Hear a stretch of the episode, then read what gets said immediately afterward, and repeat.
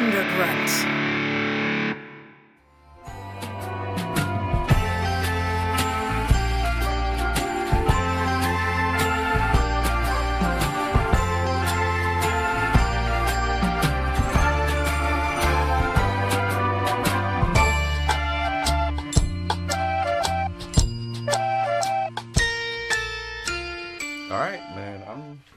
For this animal one. You ready for the animal kingdom? Yes. Yes. So welcome to Movie Schmovie. This is episode 171. And this is part one of three, possibly, of not that we're going to do the three episodes trilogy. In a row. But at some point, we will probably do three different topics dealing with animals in movies. I think I'm getting ahead of myself. I don't think I've said my name. You have not. I have not said my name. And that is? John. And do you, sir, have a name? I do, and it is Steve. What about you, third man? I am Ron. You are Ron. All right. Yes, I am. Now we've done that. Check. But yeah, we're talking about animals in movies or animal movies, and that sounds like a simple thing, but when we started kicking this idea around, we realized there are movies with magical animals, meaning not your regular earthly animals, mythical animals. Yeah. And then there are tons of animated films about animals with talking animals that focus on animals. And so we realized that maybe this episode would be just real-world animals, and the movies that they're in can have sort of a CGI assist or use CGI to conjure the idea of a real animal. Yeah. And we also decided that it would sort of be set in the real world, but I kind of took that to mean live action with a live animal, because I realized there are movies that have regular animals in them that aren't magical, but the movies themselves have elements that are genre elements. Like, you have horror films with dogs in them, and you have sci-fi films with dogs in them. And I was like, those aren't magical animals. Do you consider that a magical animal? Like, if a dog were in a horror film. No. Okay. Do you see what I'm saying? Yeah. So, in other words, you could have non-magical animals in a movie that has magical elements. You're killing me. This is how we almost broke Facebook Messenger, trying to figure this shit out. But I just didn't know if anybody else ran into that. Did you run into any movie that you were like, is this technically, it's not a magical animal, but the movie itself might have some elements of magic in it? I definitely hear you. That was the hardest part, in deciphering which one would be eligible. It's very hard. But what I found, and I think you were saying this, Steve, when you start thinking about it, though, you have a mental image of all these movies about animals and kids befriending dogs, and then the dog has to get killed at the end. Yeah. But outside of like Old Yeller and Lassie Come Home or whatever, there aren't that many that jumped out at me. Like that, yeah. So I had to really think about this. It was kind of hard to make a list. I got a little creative with my list. So, yeah. A little creative? Yeah. All right. But anyway, so what were your thoughts about that, Ronald? Just, animals in movies and the way that people react to seeing something bad happen to an animal. It always seems to hit people much harder than seeing something happen to a person. Why do you think that is? Yeah, I think because animals in general are so innocent and have, in general, just really good intentions. They just want to eat and not be bothered, and that's something really cool about that. Right. And when you know humans are capable of hurting you on an emotional and physical level, and if a dog might walk away when you want to pet them, I'm like, oh, fuck. The dog is kind of upset, but it's not the same as somebody being like, you're a piece of shit and I hate you. Right. It's different. So when one gets hurt, it hurts. Mm-hmm. Yes, you feel somewhat responsible. You do, man. What about you, Steve? Why do you think that is? And do you feel that way when something bad happens to an animal in a film? Do you kind of wince at more than you would at a person? Yeah, I'd probably say more than I would at a person. It depends how good the character of that person has been handled. But, or that animal. Oh, that animal, yeah. I guess it's all a matter of perspective. But I don't know. I guess going into it, I tried to, like, you mentioned the dogs. I tried to kind of, like, challenge myself to not pick a dog, only because I feel like my mind immediately goes to, like, all these dog movies, right. Like, especially ones I remember, like, when I was younger. Benji. Yeah, like even just like things like Call of the Wild, White Fang, Journey of Natty Gann, like movies that just had like wolves. Like I love wolves, and I just like was obsessed with wolves because of those movies. So there's so many of dogs, but they're all pretty similar to me, and how I relate to that dog or why the dog in that film I have like a connection to. Mm-hmm. So I mean, while some of them may be on a list somewhere, I tried to like refrain from choosing them for this list. And try to look at these films, with these real animals, possibly CG assisted, in the real world, even if it's a little genre-y, like you're saying. but that I kind of identified with, like, emotionally or, like, thematically or symbolic. Something else was involved outside of that typical connection to a dog, just because, you know, I have a dog and I feel that every day. Yeah. So, like, I kind of wanted to pick a couple things that, like, were bigger to me than that, or just different to me than that. So I think I have some. One of the things I might choose, I still can't decide if it qualifies, is I'm just nervous that it might not qualify. But I think we should all go with that. I might just go for it because I think I could, like, prove you wrong that it qualifies. I think that all of mine qualify according to what we've said, real animals in the real world.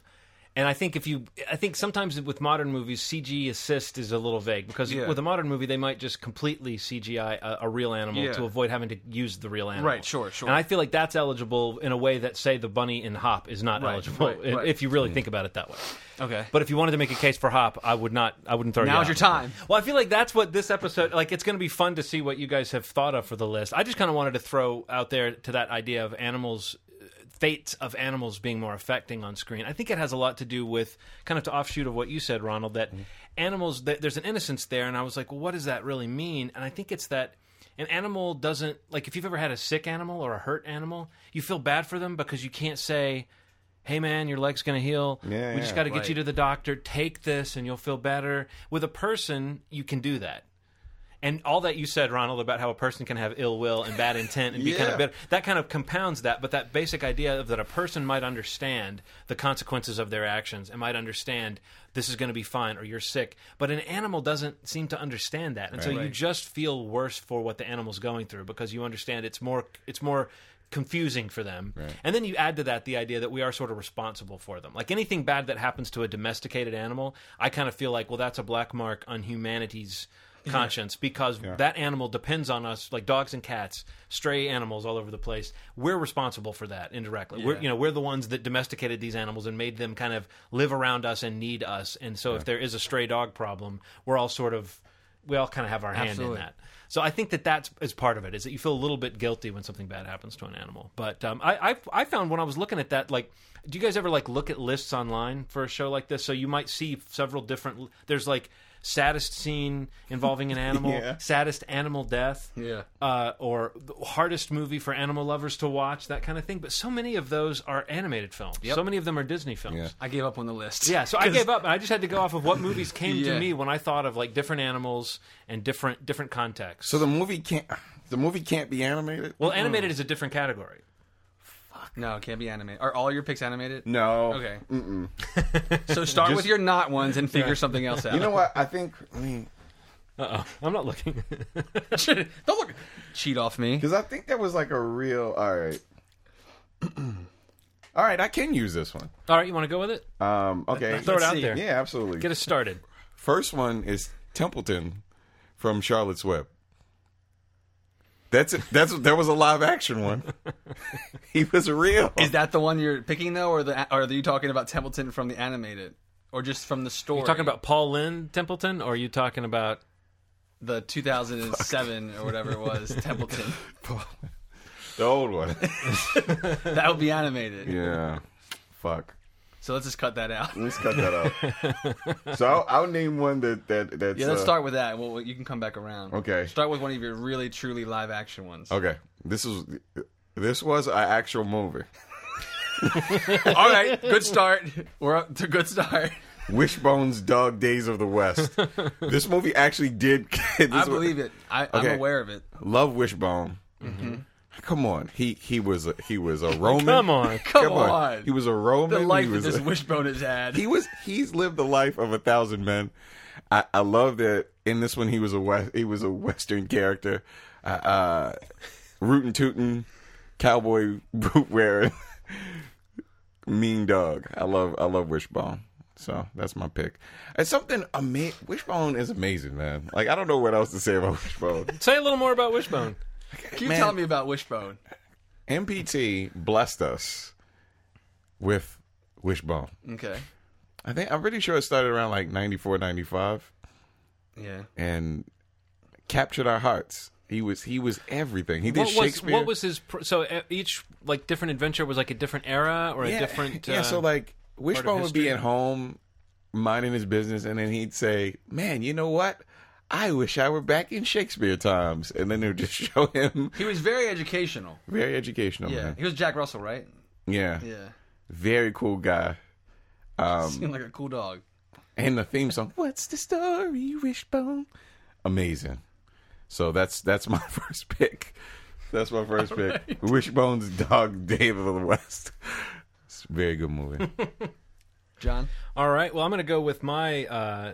I guess I'll say this is the one that I felt the most controversial with it, but the more I thought about it, I realized that this animal very much is a real animal the way it behaves, even though the story that it exists in is a bit of a fable. Mm. But Richard Parker from Life of Pi. That is also one of my picks. It's also one of my picks. Oh, really? Is it really? Yeah. Wow. Look, man, Richard Parker. Wow. That was my first one, but I didn't want to say it first. Mm. My first pick. So let's talk a little bit about why we all chose that one. I feel like I chose that one because he so represents animalism and what a real animal is. And there's that whole sequence of the film that's about the boy and the tiger on this boat coming to terms with each other. That is so intense and so much. It's like it's an adventure, but it's also like a fable with like a message to it. Yeah. And then you feel this real... It's just rippling like danger coming off of this creature, and seeing the way the kid comes to not so much tame it, but kind of come to terms with it in such a limited, like there's nowhere to go. Yeah. And there is a feeling that this could just end badly at any moment.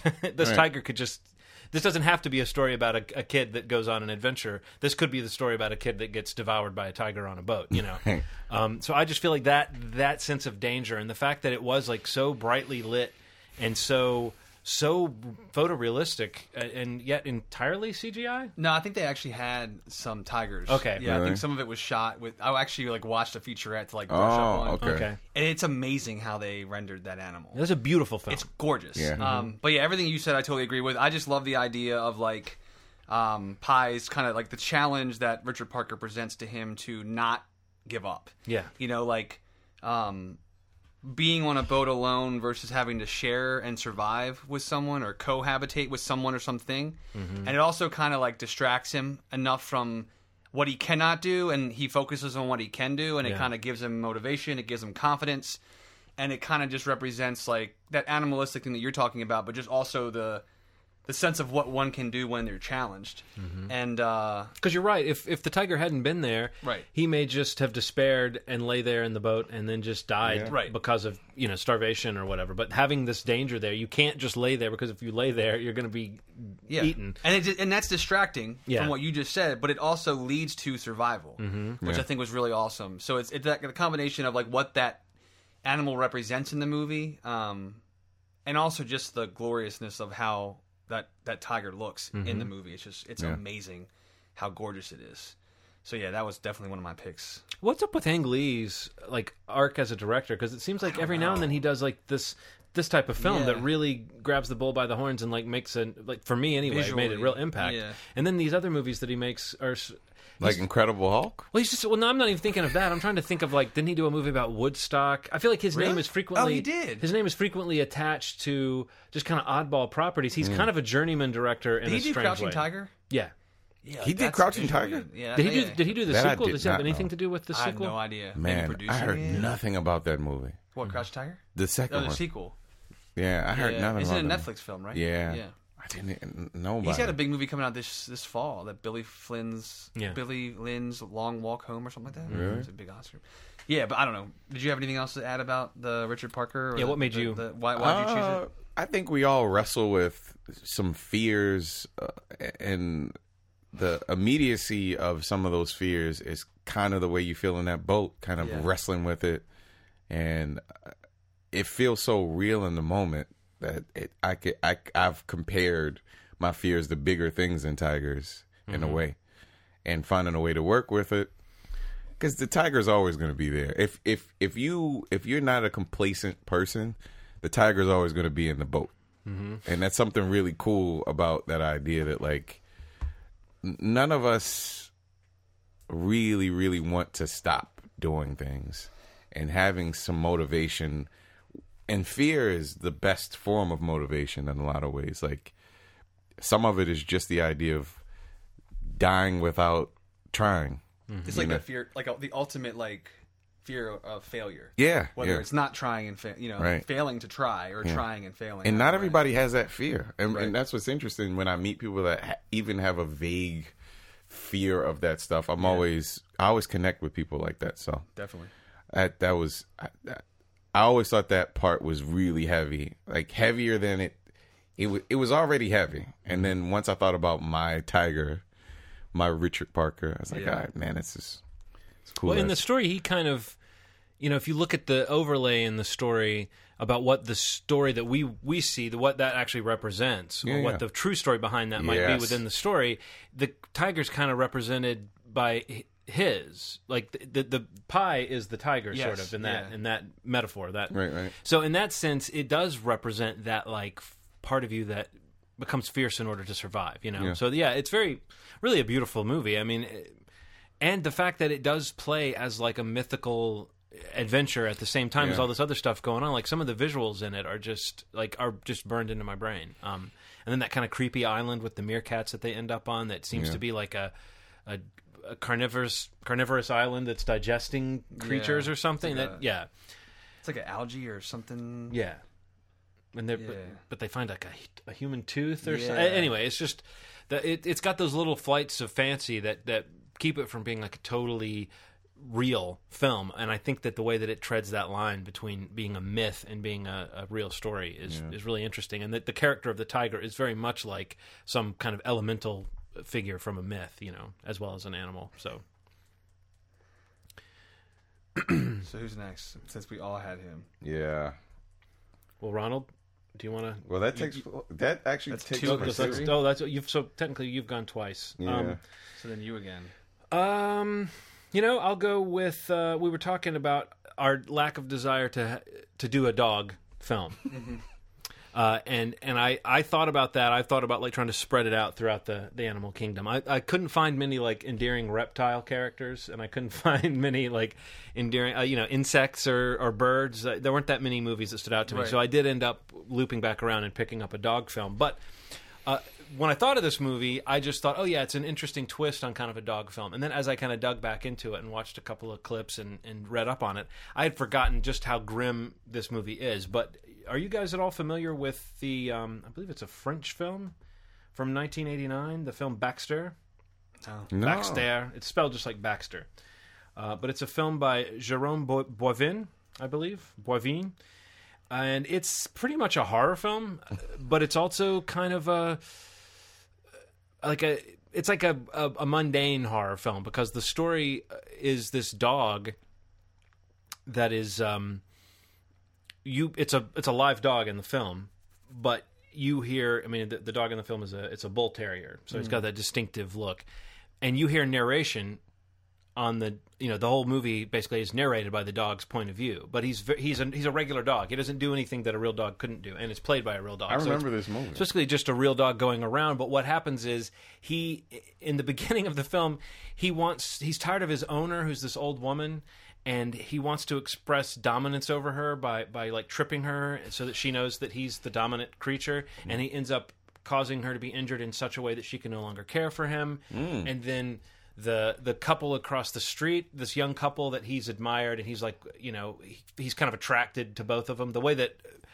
my dog kind of seems to have a crush on me and a crush on my wife in a sort of different way. I'm sure you've run into that with Ellie. Yeah, it's absolutely. There's a different relationship. It's Henry one day pointed out that Sully is I'm his best friend, Dad, you're his boss, and Mom's his girlfriend. And I was it does kind of play. He does seem to kind of want to impress me, and he minds me a little bit more than he does anyone else. And then Henry he sees and he goes, let's go crazy. Yeah. And then he sees Nikki, and he just is she's here. So I thought about that, I think about that a lot with animals, how they have that kind of relationship. And this dog, you definitely see that he's having that thought in his head, that he kind of likes the man and likes the woman. But it's basically this dark story of then how this dog, they have a baby and they can't care for him. And eventually the dog ends up with this little boy who is like a little sociopath. This little boy is fascinated with Nazis and... He's a Hitler fan. And so this evil dog that has sort of, it's almost like a funny idea to say he's evil, but he's just a little dog. And so in the world, he's just a little dog. But in his mind, he's going, I will destroy them. You know what I mean? But then he meets a little boy who is actually like kind of cruel, but he respects the little boy. There's like almost like a sadomasochistic kind of thing going on, and it goes from there. But it's a very twisted film. I believe when I saw it, it was at the Maryland Film Festival, and it was the John Waters pick. And this must—I don't know how many years ago this was, but it really stuck in my head so much so that when we adopted this kind of crazy cat shortly after that, we named him Baxter. But you know, I'm almost surprised it hasn't been remade as an American film, because it does have this richness to it. It seems exactly like the kind of French film that would get remade, you know, for American audiences, because it does have this. There's something clean about that concept, just an evil dog, and then he encounters an even worse human, and how they kind of bring out the worst in each other. Yeah. And it's like the exact inverse.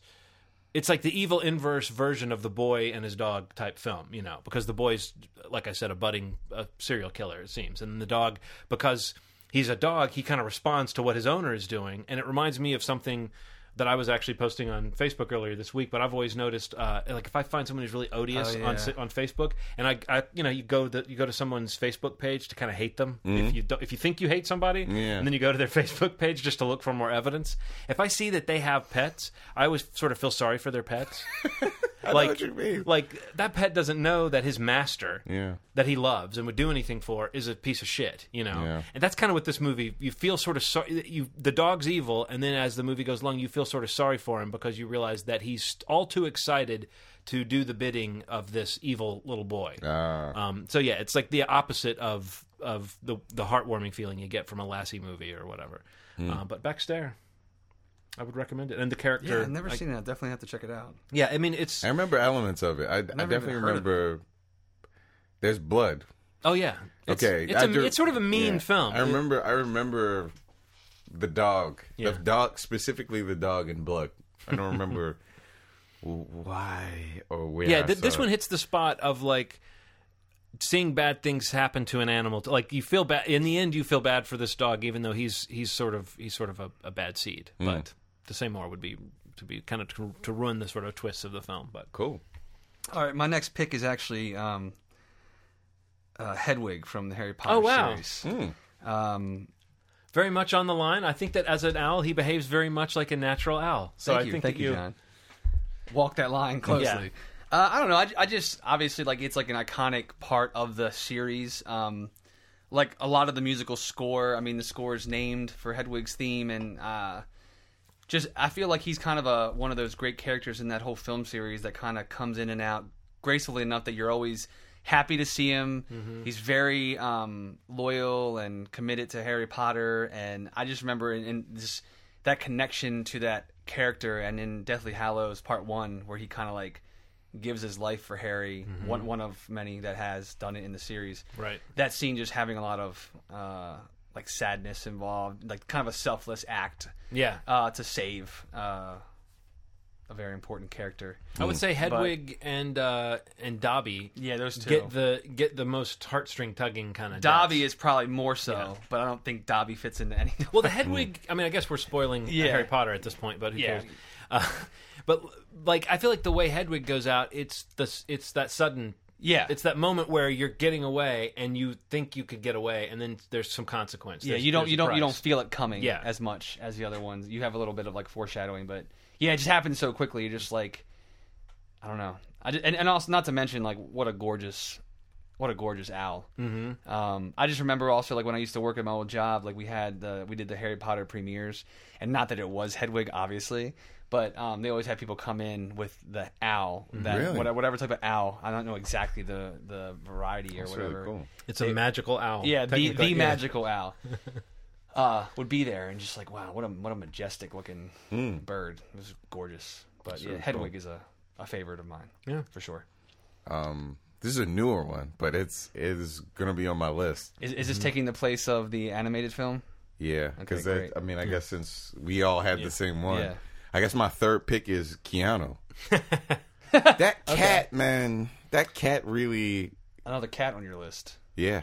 Nice. That is a damn cute cat. The scenes where they showed him and he was, like, in a hat. And then, like, using him for all the, like... I don't want to give away the movie, but, like, the way that Jordan Peele was using him in the movie prior to him getting captured. Yeah. So funny. I just recently saw that, Keanu, and I really enjoyed it. I really wanted it to be on this list, but for some reason at the end, I didn't feel like I had seen enough of an animal movie as much as I saw a movie that kind of used that excuse. But interesting that they named the... I'm to understand they named the character Keanu before they saw John Wick.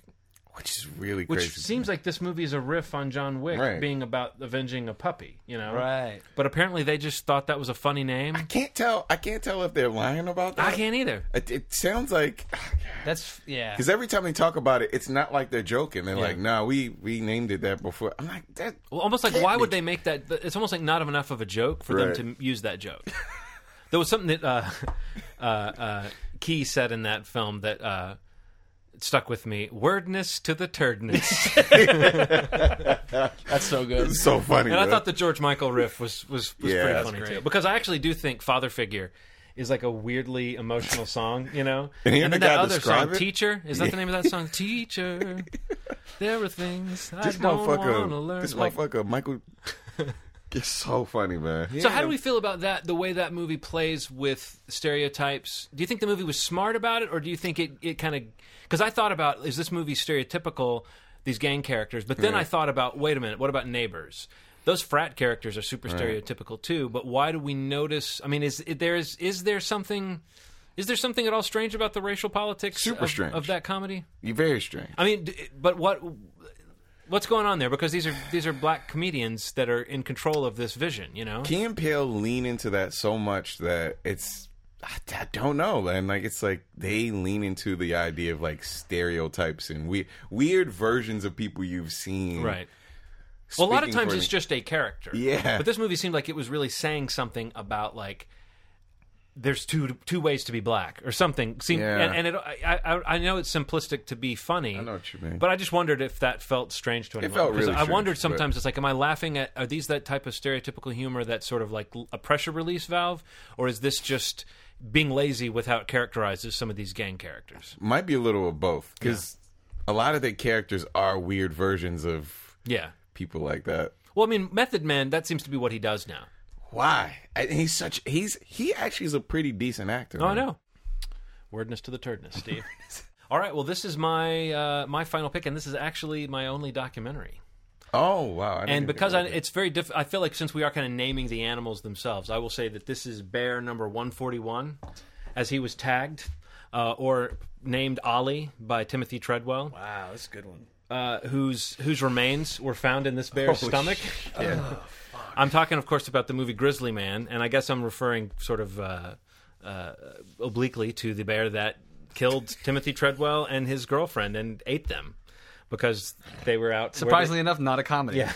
They were out where they shouldn't be. And the whole premise of this movie, you know, was about that notion of, like, how much can we know nature? Are we fooling ourselves when we think we understand animal nature? And there's a hilarious moment in the film, not hilarious, but hilarious because of how Werner Herzog can be sometimes. But there's that one scene where he's like showing a bear and he's saying something like, Timothy Treadwell looked into their faces and saw a friend, but these creatures could not care about human life. You know, it's like the premise being that nature doesn't care about you. There's a darkness, there's a coldness to it. And this, are we fools to think we could connect with that creature? You know, obviously people can have like an effect, or you know, you can like you. I think we do sometimes want to be afraid of nature when we should be more in awe of it. But then there are certain situations where awe is not going to save your life if you're out in the middle of the wilderness and a hungry bear comes along. So I think that movie makes me think of all that stuff. Like in a way, you really want to admire the kind of dreamer that Timothy Treadwell was, because he was a guy who was out there and saying, "Look, I've made friends with this one, and I know their names, and I can come, and they're not trying to eat me." But that does not mean when a hungry lone male bear that's getting ready to hibernate, who's up a little too late in the season, is coming along. It's like you're a fool to think that. I mean, it's like Siegfried and Roy, whichever one of them it was, that got attacked by the tiger. It's like at some point you are foolishly putting your life, trusting that you've got a handle on this animal situation. Yeah. And I feel like Grizzly Man, in addition to just being a really interesting story, it really made me think a lot about those overarching issues of just how we try to relate to nature and how we try to make it kind of cute and think that we've got it covered, you know, when we don't. Wow. That documentary is crazy. I've never seen it. You need to see that. Like the last, like just the audio footage and everything is like. And what's the name of it again? It's Grizzly Man. Grizzly Man. Yeah, man. It basically uses Timothy Treadwell's video like diaries, and like he would go out into this amazing country. It's in Alaska. It's the Katmai National Park, which has like a area in it that is heavily traversed by grizzly bears at a certain part of the season, and most people leave before that part of the season. But Timothy Treadwell, not these people. Like his passion was being there when no other people were there, so he could encounter these bears. And so he would always go out there and take video diaries. So you have him interacting with nature in a way that seems like really bold and really kind of inspiring until he gets eaten by a bear. Then it's like, well, that's not inspiring. That was foolish, you know? But I think that that's something about the way we relate to nature that I think it can be both things at one time. Yeah. Like, I thought about that. Henry and I took a trip to Maine. Actually, when this episode airs, it'll be last month. And there were moments where I was thinking it's me and Henry and the dog out in a cabin in the woods, and we're going to go kayaking and canoeing, and we're going to try a bunch of things that Henry's never done before. Right. And it's like, well, this is great and bold and a wonderful father-son experience, but slip and bang your head on a rock, or my ticker, like, you know, it's like, then Henry's out in the middle of the woods or something. It just made me think, like, this is great. And I kept trying to say to Henry, like, we're having fun, but safety is so important at this, because this is the kind of fun where if you're not minding yourself, you could die. Yeah. It's like, you don't think about, when you're canoeing, you're not supposed to be thinking, I could die the whole time. You're supposed to be out there having fun and enjoying nature. But when you're learning to canoe or learning to kayak, and you're thinking about getting near the shore, and you don't want to flip over and hit your head on a rock, those are moments where you don't want to learn the hard way. Yeah. And I especially did not want Henry or myself to demonstrate that, you know, live. Yeah, but there's no guarantee it won't happen. So in a strange way, it is weird to put yourself into these situations. That allure of nature has some danger going along with it, so craziness. Steve, what is your final pick for? My final pick: real-world animals with a possible computer assist that take place in the sort of real world. So this is my possible. I think it's gonna pass. Yeah, I think it's gonna pass. So I'm gonna go a little prehistoric on this, specifically to the Jurassic Age, and I'm gonna go with. It's kind of a twofer. Jurassic Park, Jurassic World, in general, the Velociraptor, and specifically Blue from Jurassic World, the beta female that Chris Pratt's character trains. I just remember in Jurassic Park... I just want to say I foresaw this. Did you really? I thought you would either have Jaws or a Velociraptor. You would have one of those Jaws two. Is on my list, but I picked Blue only because I do a way better impression of a velociraptor than a great white shark. Let's hear it. Not here. Oh. I can specifically only do this in the Universal Studios while in Jurassic Park. Okay. I kind of like get into it. You know? I thought you were going to say, let's go out to a field of tall grass, John, and then you'll I've never tried that. It might naturally kick in. But it's quite the sight to see. About 4 people have witnessed it. But I don't know. I just remember, like in Jurassic Park, it wasn't specifically the blue character. Can we start a Kickstarter for us to go to this theme park? Let's do this. Yeah. Like GoFundMe. I would love this. I wish some people could attest to it, but it's pretty amazing. Yeah. But anyway, Jurassic Park. Obviously, we all love Jurassic Park. I just remember just being in awe of the Velociraptors as a creature and their intelligence and just how vicious and violent and. But like super smart and aware that they were. So then in Jurassic World, I just really for whatever issues I have with Jurassic World, I still thought it was a lot of fun. I did enjoy that movie, but I loved the Velociraptors in the movie. I specifically Blue. I just loved that like teeter-totter between that relationship with man, with Chris Pratt, with Owen's character, and like her role in her pack. Mm-hmm. You know, her ability to make decisions, like in a situation where, and I'm talking about a Velociraptor. Yeah. Give me a break. But like, you know, when they're teaming up. Let's be honest, a Velociraptor with some frog DNA mixed in. Yeah, a lizard. Yeah. A lizard. Yeah. Hence her blue color. But I don't know. I just loved like how they took the Velociraptor thing, like what you loved about them, how vicious and smart they were, but I just loved like the scene where you know. I think it's like he's like shakes his head no after like they beat the Indominus Rex or whatever it was. When she has the ability to be like, you know, to be with the T-Rex or to be like off on her own. Mm-hmm. But yeah, I don't know. I just really like the Blue character in Jurassic World. I love Velociraptor. Ever since Jurassic World, I've been like obsessed with them as a creature, as an animal of yester forever ago. Yeah. And I just think they're amazing. Yester forever. I just think they're amazing animals, and I don't know. Yeah, I've always loved. Ever since then, I've loved like the Velociraptor. Yeah. And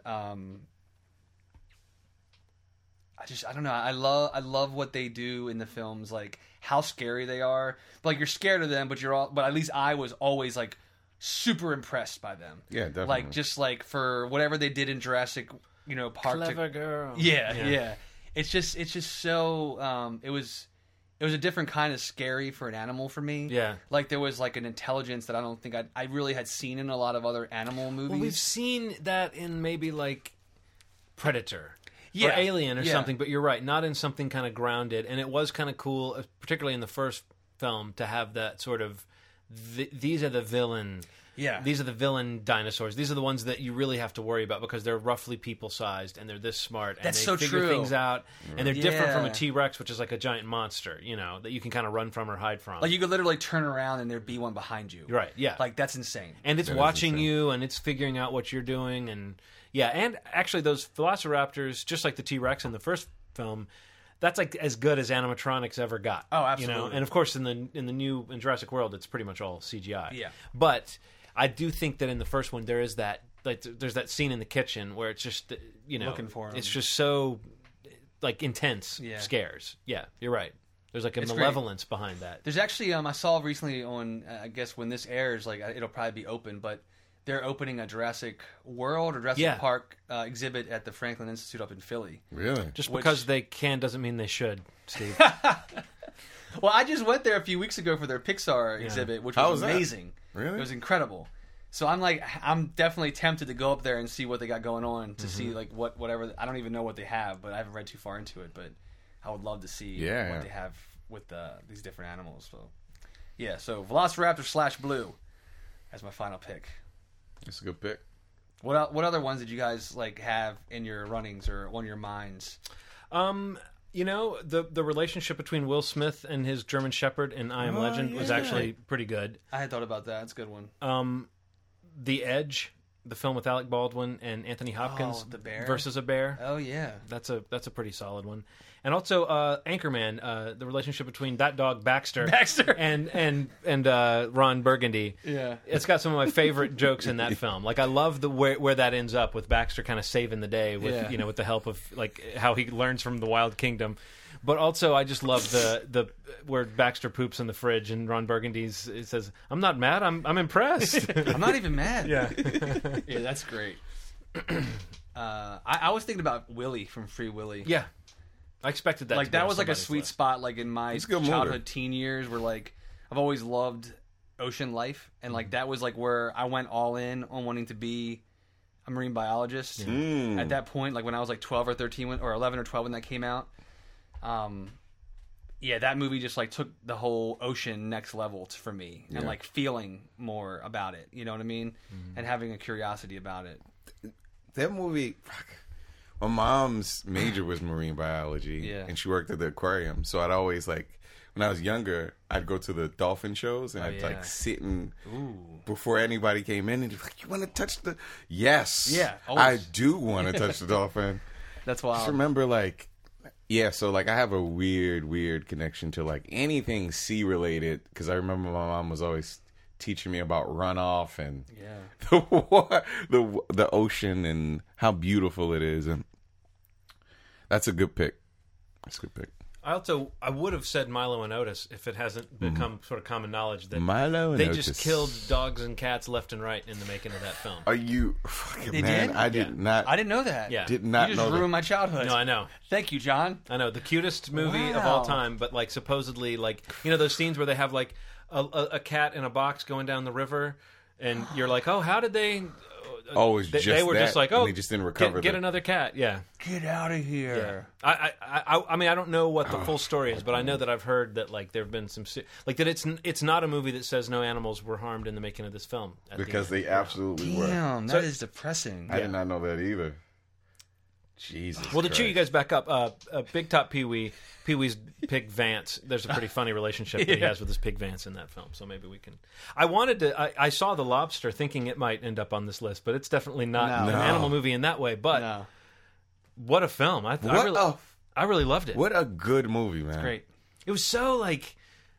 It made me feel so unique. It made me feel weird morally, though. Like it was such it was like there's such cruelty in that film, like the way people treat each other, and the way that like it's like it's interesting. It's what I wanted. I wanted High Rise to feel like that, right. You know, like that kind of very dark but very kind of European sensibility. And you know, if anyone needs proof that Colin Farrell.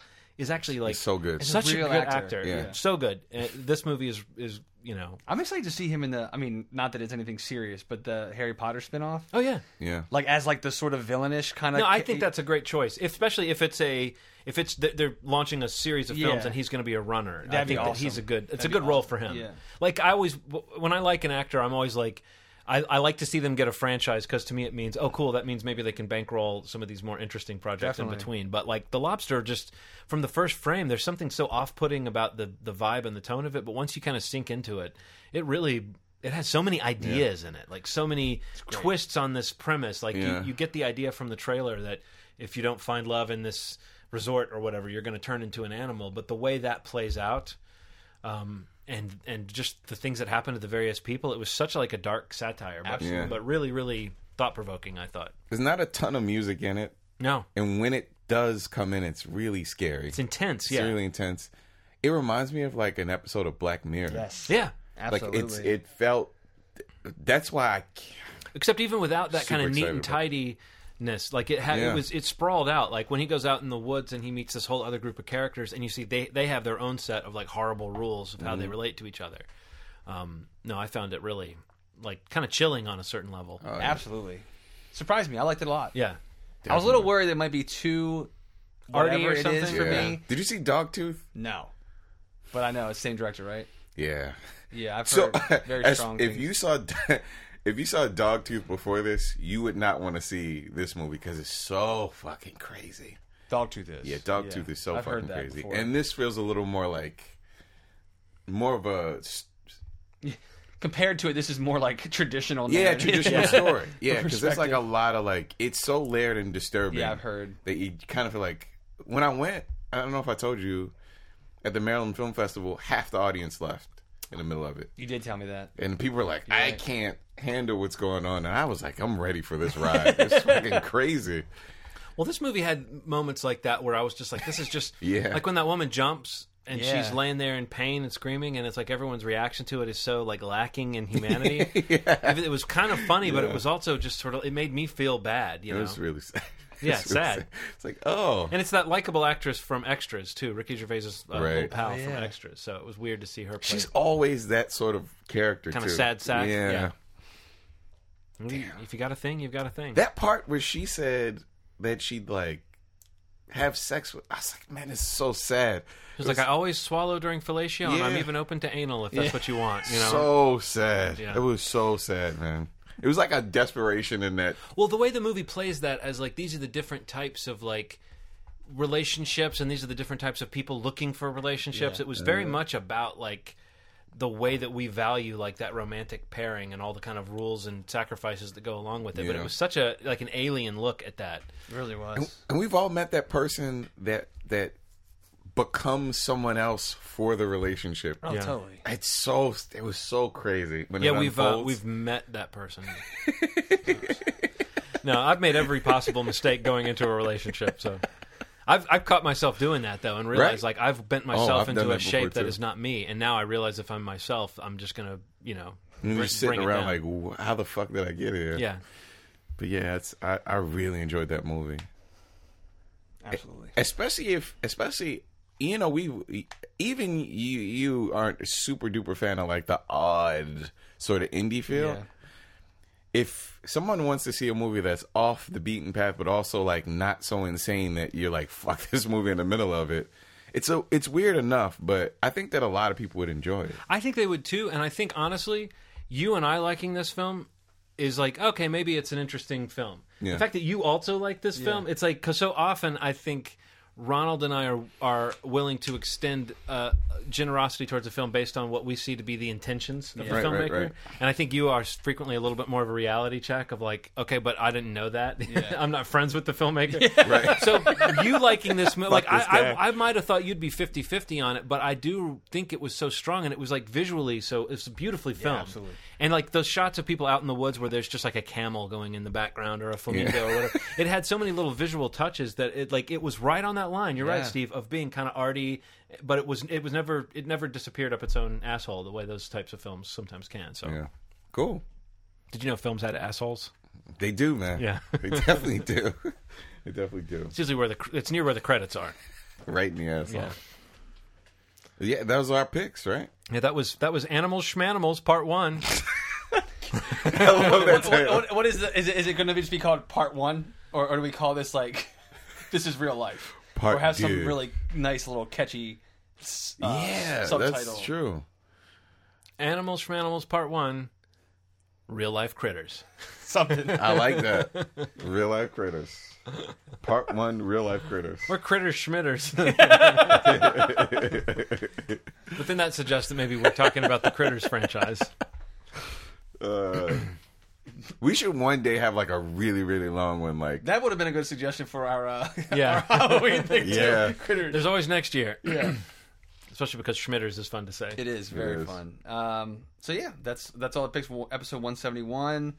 Be on the lookout for part 2 and 3 of this bad boy at some point. That'll keep you listening at least. Yeah. Moviesmovie.com. Facebook.com/moviesmovie. They're the same thing now. Same thing. Don't tell anybody. You can find us on iTunes, Google Play, and if you can share any of those things with a friend or any of your social friends online, that'd be great. And if you have suggestions for episodes, we're always open to that.